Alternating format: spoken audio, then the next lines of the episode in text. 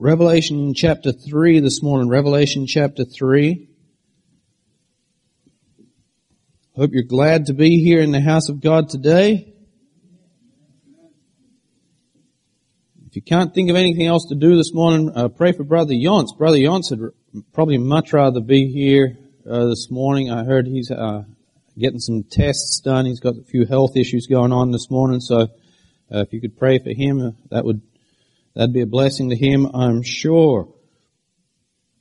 Uh, my family are all unwell at the moment, uh, with the exception of Nathaniel. He's here. He's there. He is. Yep. Uh, yeah, he's there. Yep.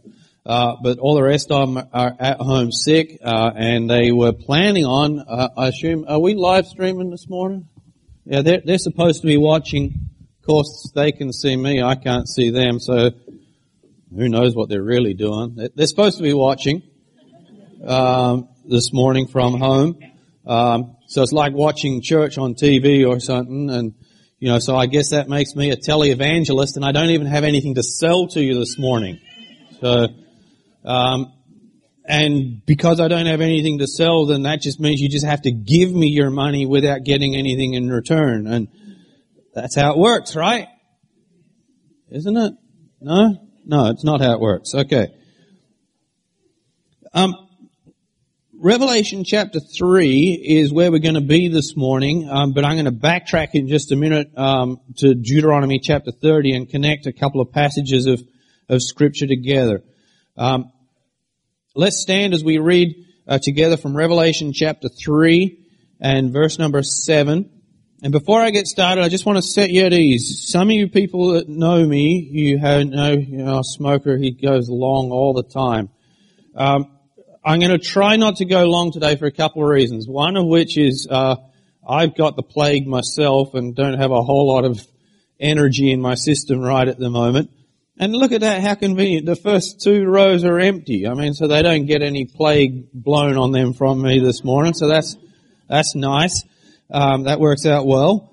Um, but also, I understand that you know we we clocked over the daylight savings and all that, and you know it's it's a 21st century miracle that you all made it here on time this morning.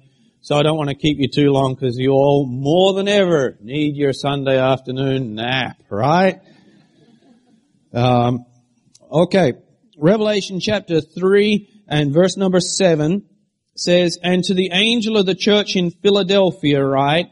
These things saith he that is holy, he that is true, he that hath the key of David, he that openeth and no man shutteth, and shutteth and no man openeth. I know thy works. Behold, I have set before thee an open door, and no man can shut it. For thou hast a little strength, and hast kept my word, and hast not denied my name. Amen. May the Lord bless that reading from His Word this morning. Going to be focusing a lot this morning on the, the fact that that verse there says about that church, the Philadelphian church, it says that God set before them an open door. You may be seated now. May the Lord bless that reading from His Word this morning. Words are very important in the Bible. After all, it's a book that's made up of words. But phrases are also important in the Bible. And this phrase that we see there in, in the Bible, I have set before thee, that five word phrase is a five word phrase that's only used three times in the entire Bible. And the other two times where God has said, I have set before thee, the other two times that phrase is mentioned are both mentioned in the book of Deuteronomy in chapter 30. And in Deuteronomy chapter 30 verse 1, God said that he set a blessing and a curse before the nation of Israel. In that same chapter in Deuteronomy 30 verse 15, he said, I set before thee life and good or death and evil. And he said, I've set those things before you as well. Israel has to choose. In both of those cases, they have to choose from what God has set before them. And in fact, in the same chapter, in Deuteronomy 30 verse 19, he says, uh, he specifically calls them to make a choice. And he says, I call heaven and earth to record this day against you that I have set before you life and death, blessing and cursing. And then God finishes that verse with these three words, therefore choose life. Here's something that's really important for you to understand. We have a doctrinal plague in Baptist churches. It's spreading through Baptist churches nowadays. And that doctrinal plague is called Calvinism. And can I suggest to you today that the God of the Bible is not a Calvinist? Because the God of the Bible sets choices before people and He doesn't force people in any direction. Now the God of the Bible will lead you in the right direction. He will point you in the right direction, but He will not force you in the right direction. He said, I set before you life and death, blessing and cursing, and then He says, therefore choose life, but it's still your choice to make. I once heard a story of a man um, who wanted to understand about sheep. You know, the Bible says that we people are like sheep. Okay? And it's not just because we smell bad, okay? Uh, there's a lot that you can learn about people by learning about sheep. And the nation in the world that has more sheep than anyone else is Australia. The number two nation in the world for sheep is New Zealand. Uh, and so we grow up, where I come from, we grow up understanding a lot about sheep. But sheep aren't so common here in this country, which is a real shame because lamb tastes great.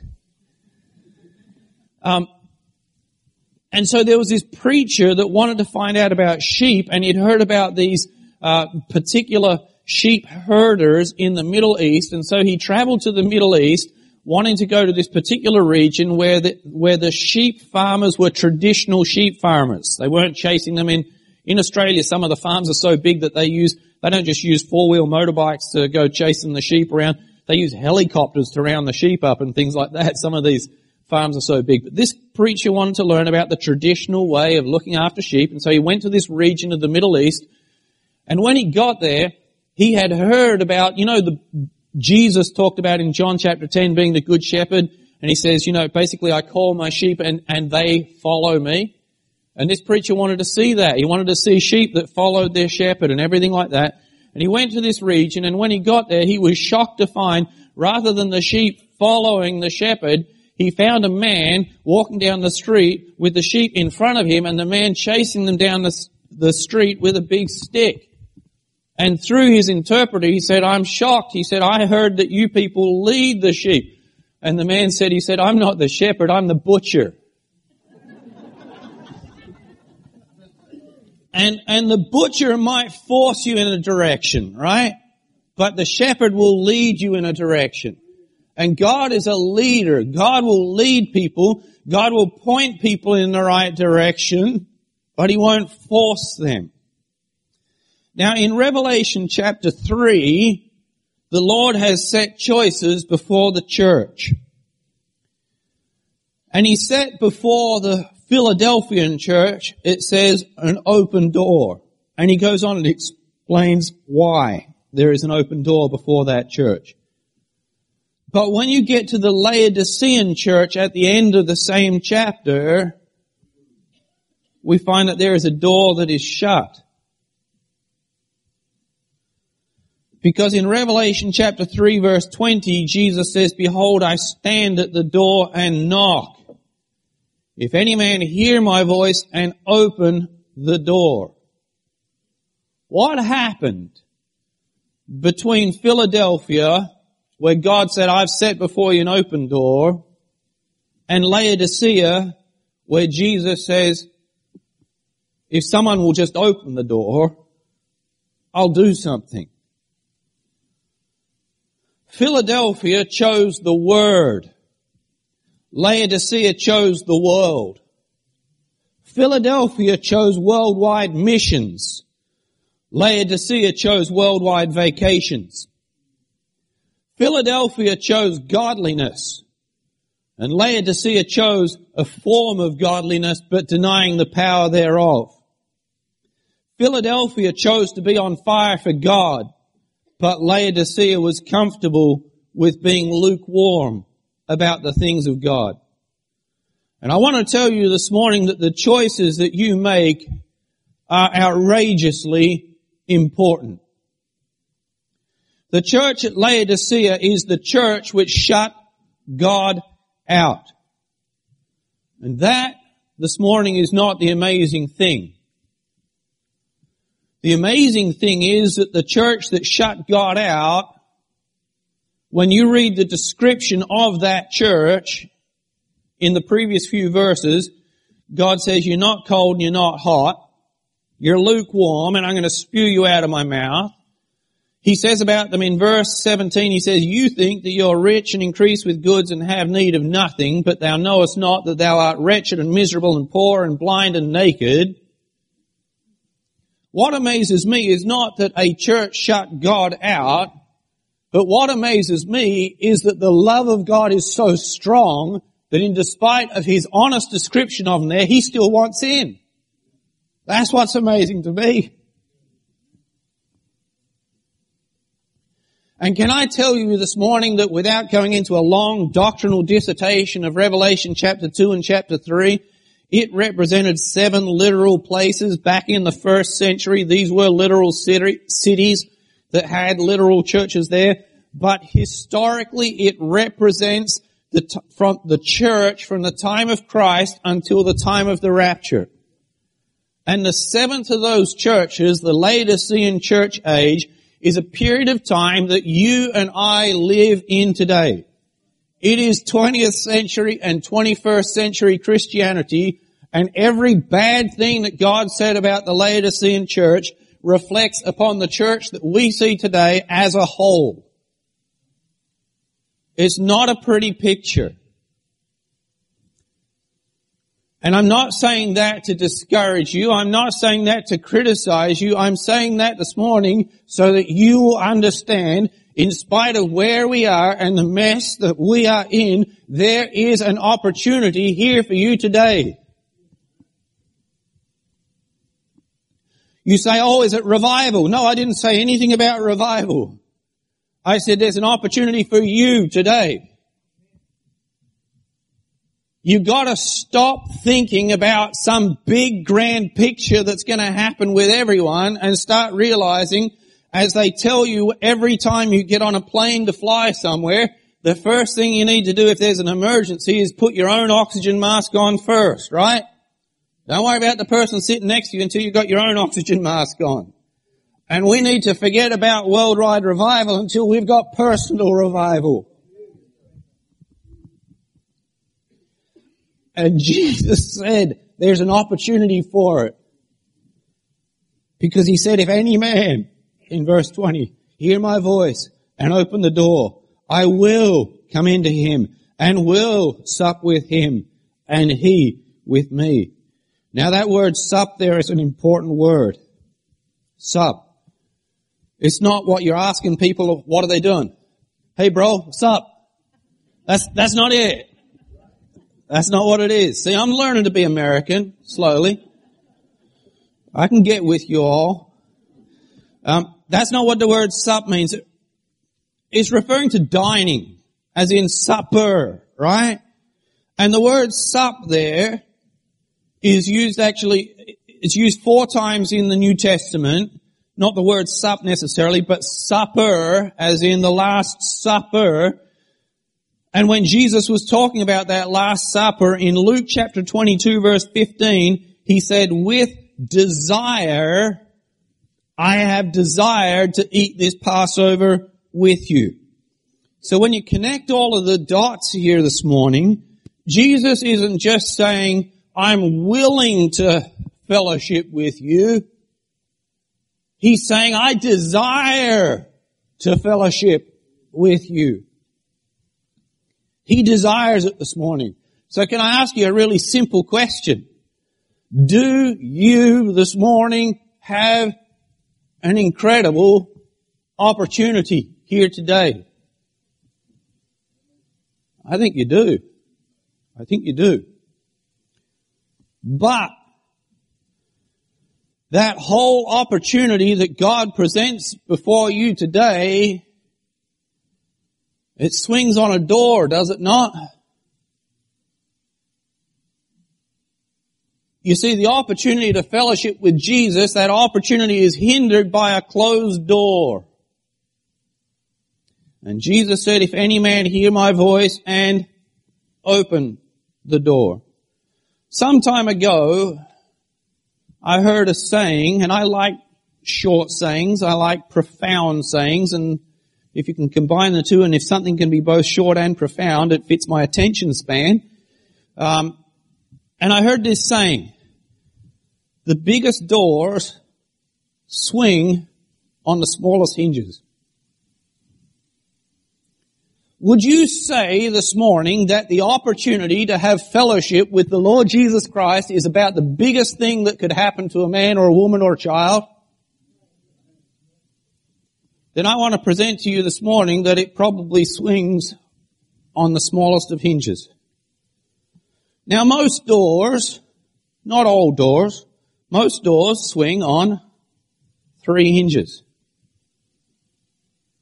Thank God for all of you this morning. You thank God that doors usually don't swing on seven hinges because I got a point for every one of those hinges. So I don't have a seven point sermon for you. I, I took the time and effort to study all of the doors in our church building here this morning. We got these external doors there and those ones there, they swing on three hinges. And these ones over here, they swing on three hinges. And the doors that you walked in through back there, they swing on three hinges as well. Now if you came in through the glass doors from the side of the building out there, those ones swing on two hinges. So you can ignore the last point of my message this morning if you came in. No. Um, generally speaking, doors have a top hinge, bottom hinge, and middle hinge, and that's just how doors generally work. So I'm going to give you three things this morning that the opportunity for fellowship with the Lord Jesus Christ, three things that that door is going to swing on. And you need to get all three of them, otherwise the door doesn't open and you don't get the fellowship that you want. Let's have a word of prayer and then we'll get stuck into those three points. Heavenly Father, I ask for your blessing this morning upon the preaching. Lord, may it be a help to the people here today. Lord, when they leave here, may they leave here not having heard words from a, a preacher, but Lord, more importantly, may they leave here having fellowship with you.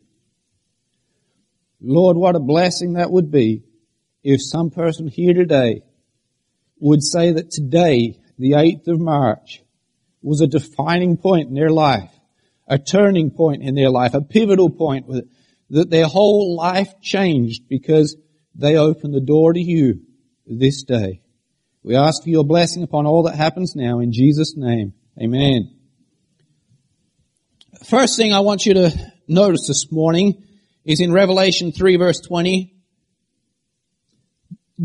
We have as humans, as males anyway, we have five senses.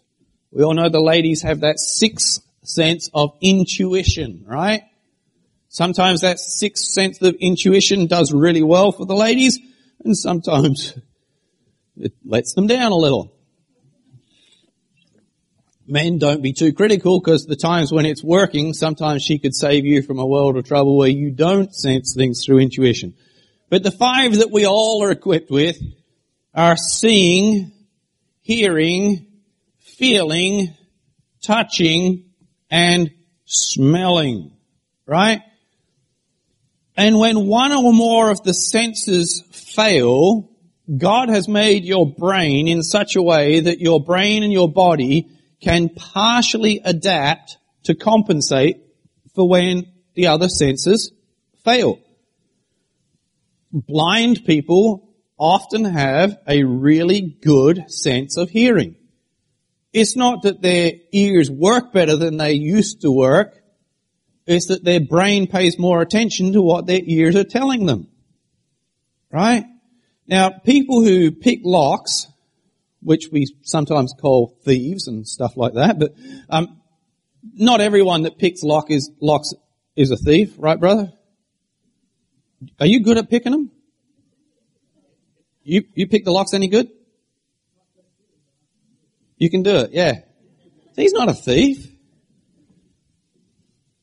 Um, It's his job. He's a locksmith. It's okay. Relax, people. For those of you who didn't know, he's, seriously, he doesn't go pulling things over his head and picking locks. And but you know, for some people, it's just a hobby.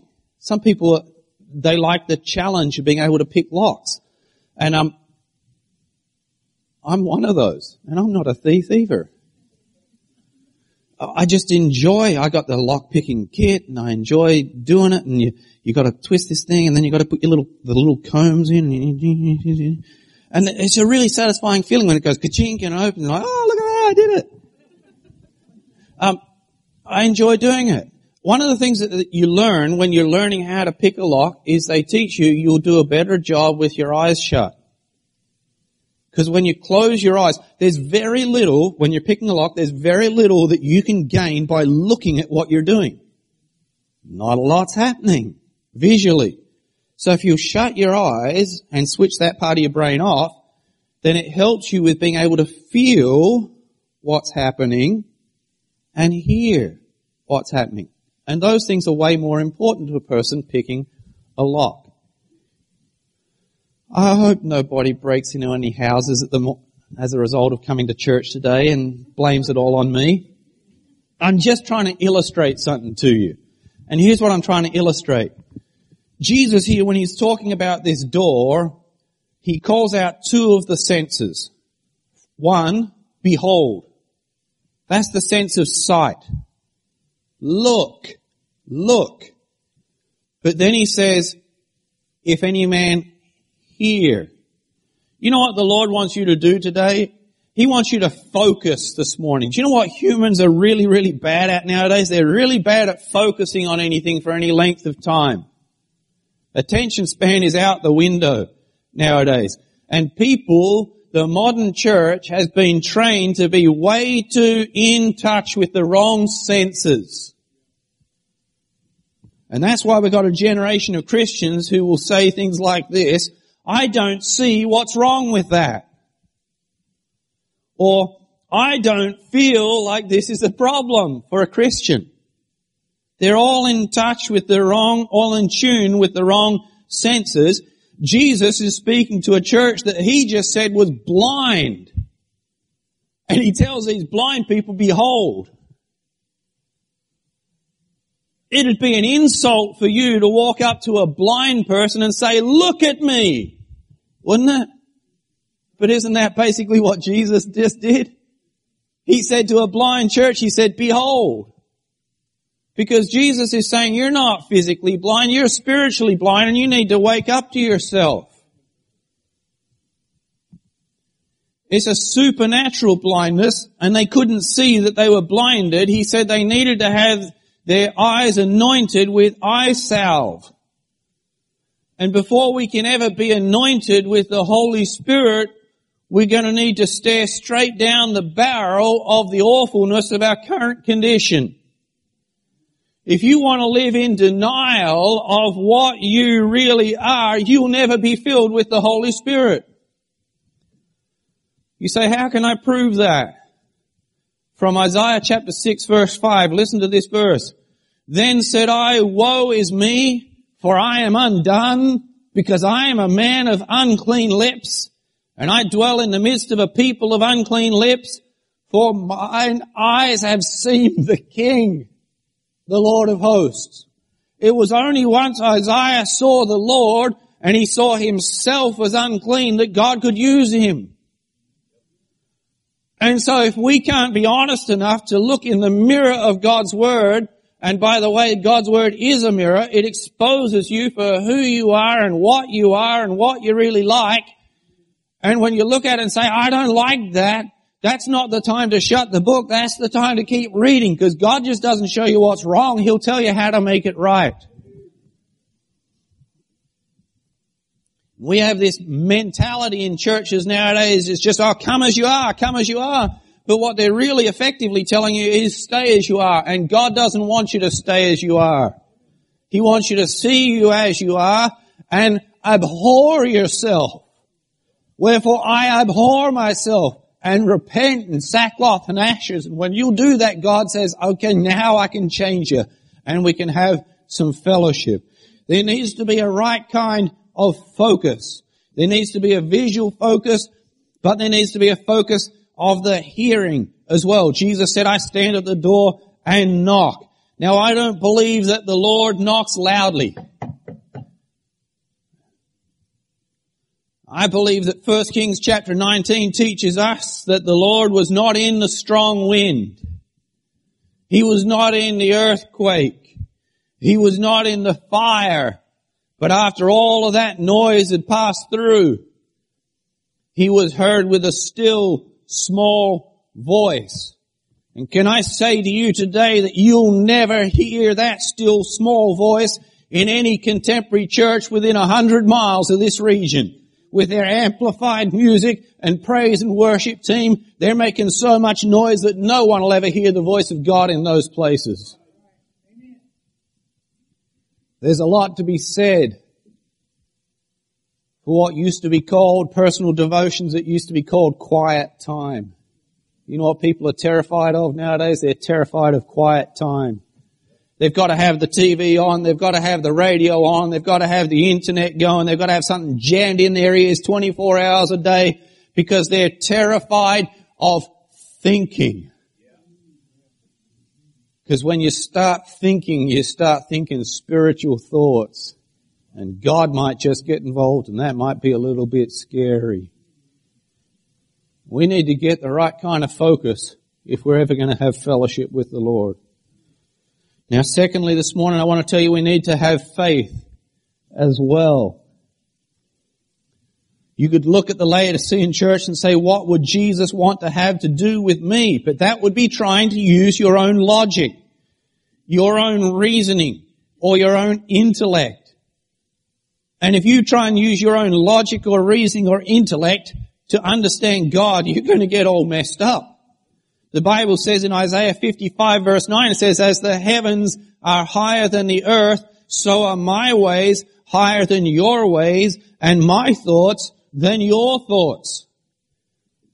Faith is not analyzing what Jesus said until it makes sense.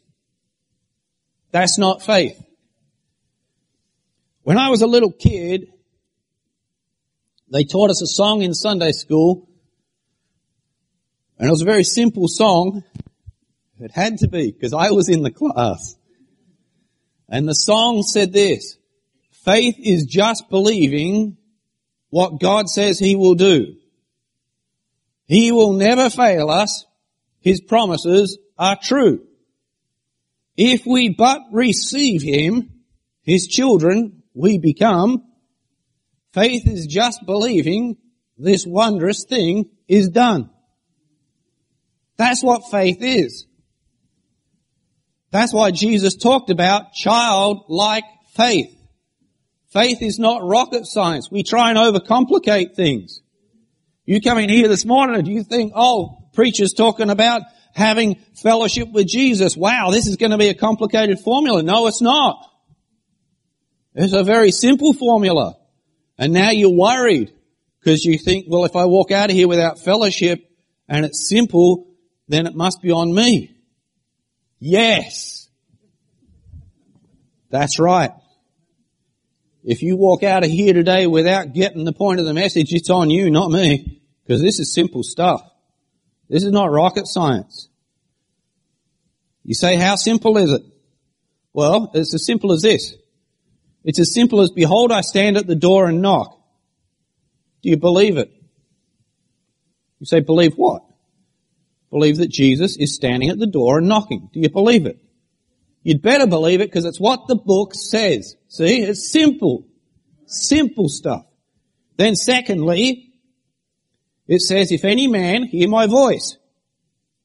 Well, do you believe that that includes you? It says any man. I think God's including any woman, any child as well, of course. Does that include you? And then thirdly, it says, and open the door. People say it's not that easy. Oh really? You want to tell me it's not that easy when Jesus said all you have to do is hear my voice and open the door, then you're calling him a liar. He's not a liar. So it must be that easy. So the question is, do you believe it? Does it include you? And is it that easy? And the answer is yes, yes, and yes. And then he says, if you'll do those things, I'll come into him and we'll sup with him. Let me ask you this. Do you believe he'd actually do it? I think he would. I don't think he would actually. I know he would. So let's not overcomplicate things today. You know what we're real good at doing? We're real good at praying for miracles and we're terrible at believing that they're going to happen. The great example of this in the whole Bible, we're not going to turn there now, you're probably very familiar with the story, but Acts chapter 12 tells us the story of Peter when Peter has a problem with a door. And the door he has a problem with is a prison door because he's on the wrong side of the prison door.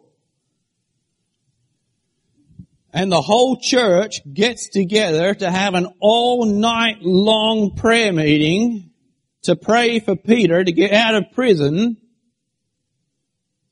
And God hears their prayer, answers their prayers, gets him out beyond that prison door, and he comes to where their prayer meeting is, and he knocks at the gate, and only one person even hears him. And I'm going to give you a little nugget from the Bible today that's not actually written in the Bible, but I figured this out because I'm really smart. Her name was Rhoda, right? And she was blonde. That's the bit that you didn't get from reading the Bible. And the reason why the reason why I know she was blonde is because when she hears him, she doesn't even open the gate to let him in. She gets all excited. He's here, he's here, he's here. And she goes running in. She's, guess what? Peter's out there, Peter's out there. And you know what they say about her? You're mad. She had to have been blonde. She left him on the wrong side of the gate, got all excited, and no one believed her. That sounds like a blonde girl to me. I'm just trying to lighten the mood a little because you all seem a little bit, you all seem a little scared today. And I think I know what you're scared about. You're scared because this is a really simple message and like I said, it's on you if you don't get it.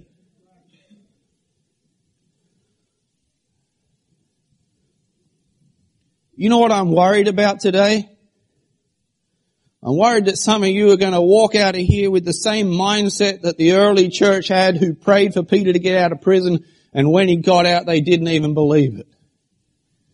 I'm worried that some of you would walk out of here today and say, I went to church today and some madman from Australia said I could go and have lunch with Jesus today. And yeah, that basically is what I'm saying. You realize the vice president of this country, one of the things that the political left love to say about him is they say you, the vice president of this country believes that God talks to him. Okay, I don't have as big a problem with that as the left who believe that we came from monkeys.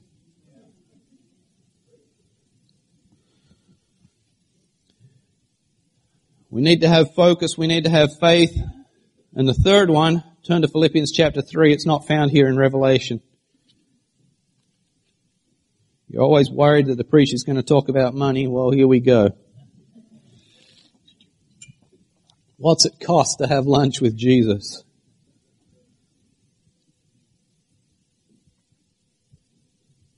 Philippians chapter 3,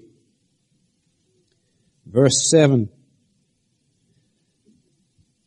But what things were gain to me, those I counted loss for Christ.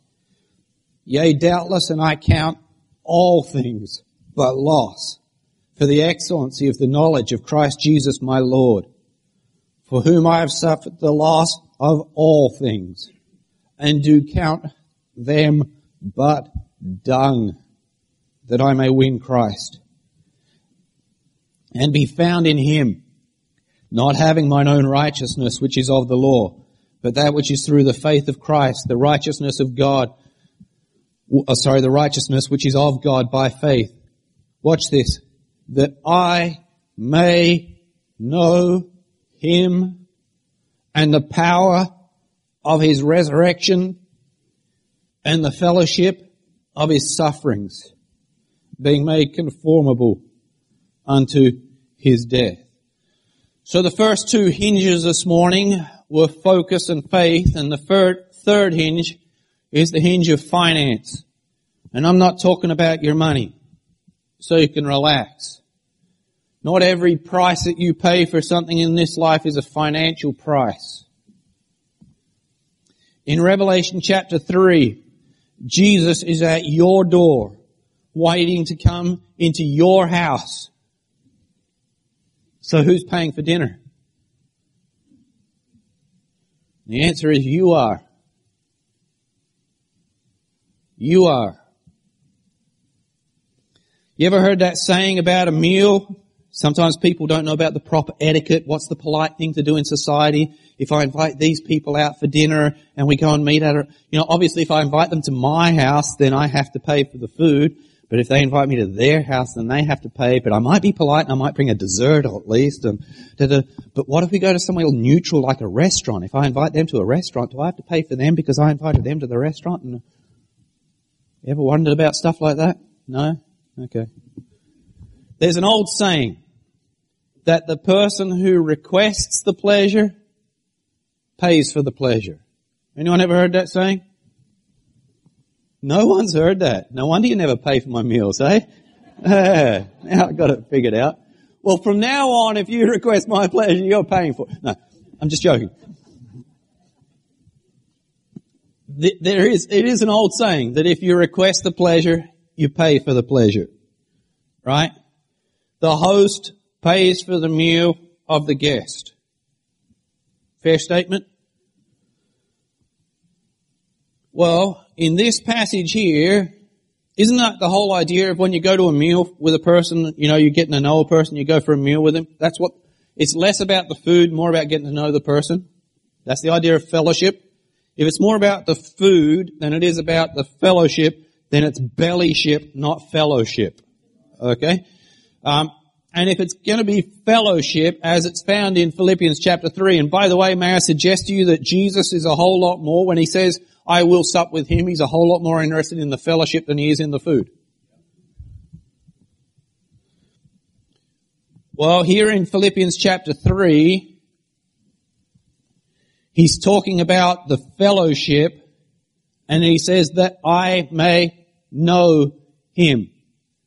Those phrases fellowship, and that I may know him are inseparable from the phrase, for whom I have suffered the loss of all things, the fellowship of his sufferings, and conformable unto his death. I want to tell you this morning that fellowship with the Lord Jesus Christ does come with a price. And are you willing to pay it? Are you willing to pay it?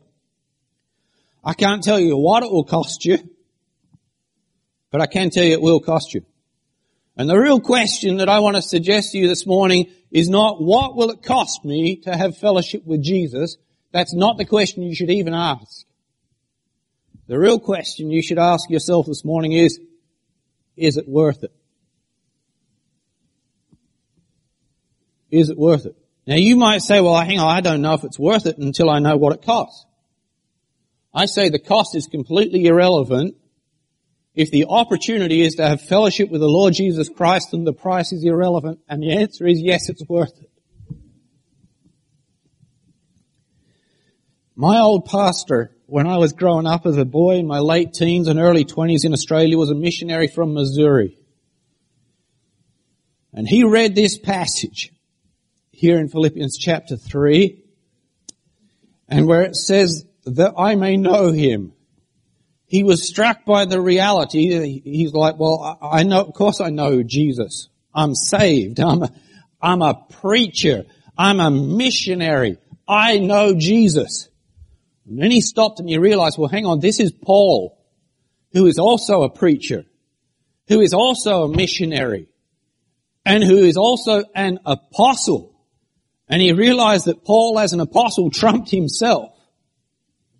And Paul was writing about knowing Jesus and not making assumptions. And my old pastor got under deep conviction about that. And he said, I know I'm saved and I know all about him, but I don't feel like I really know him.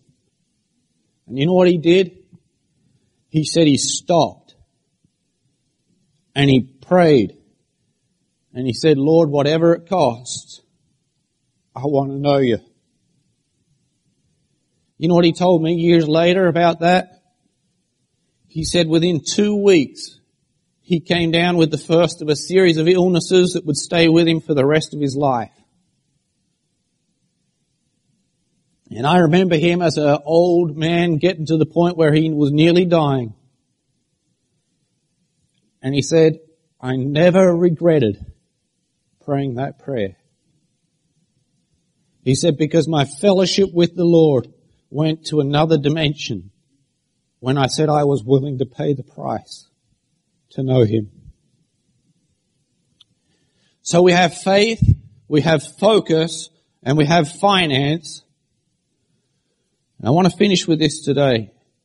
It's a very popular way of getting to know people is asking them the quiz question, what famous characters from history would you invite to dinner? You ever heard that quiz question before? What, if you were going to have dinner with some, with famous people, who would you invite to dinner? Sometimes they say, you know, you can invite three people to dinner. Sometimes they say six people. And if you could invite three people to dinner, who would you invite to dinner? If you could invite only yourself and two others to dinner, who would you invite? I thought about this a lot and I thought, well, I'd have to invite my wife.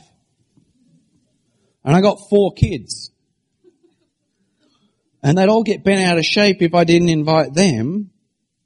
And I'd already figured out the first person I'm going to invite to dinner is Jesus.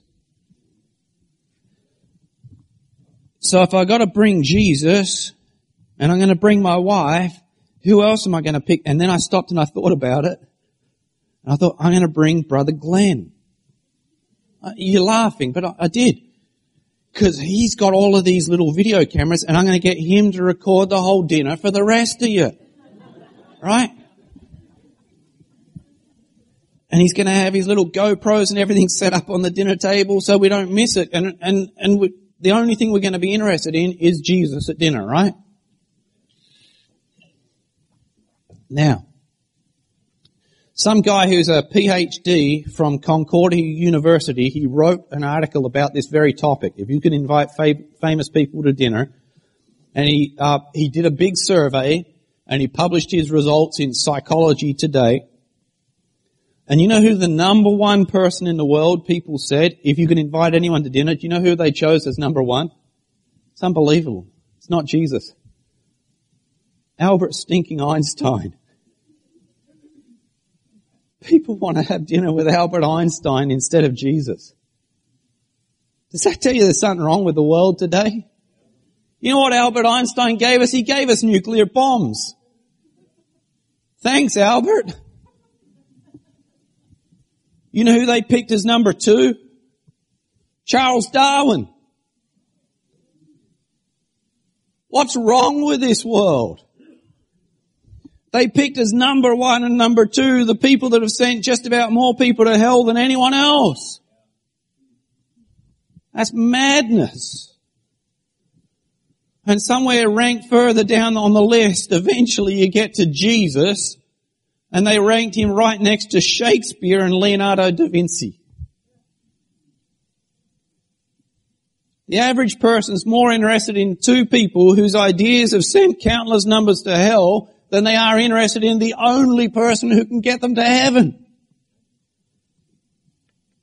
Wow.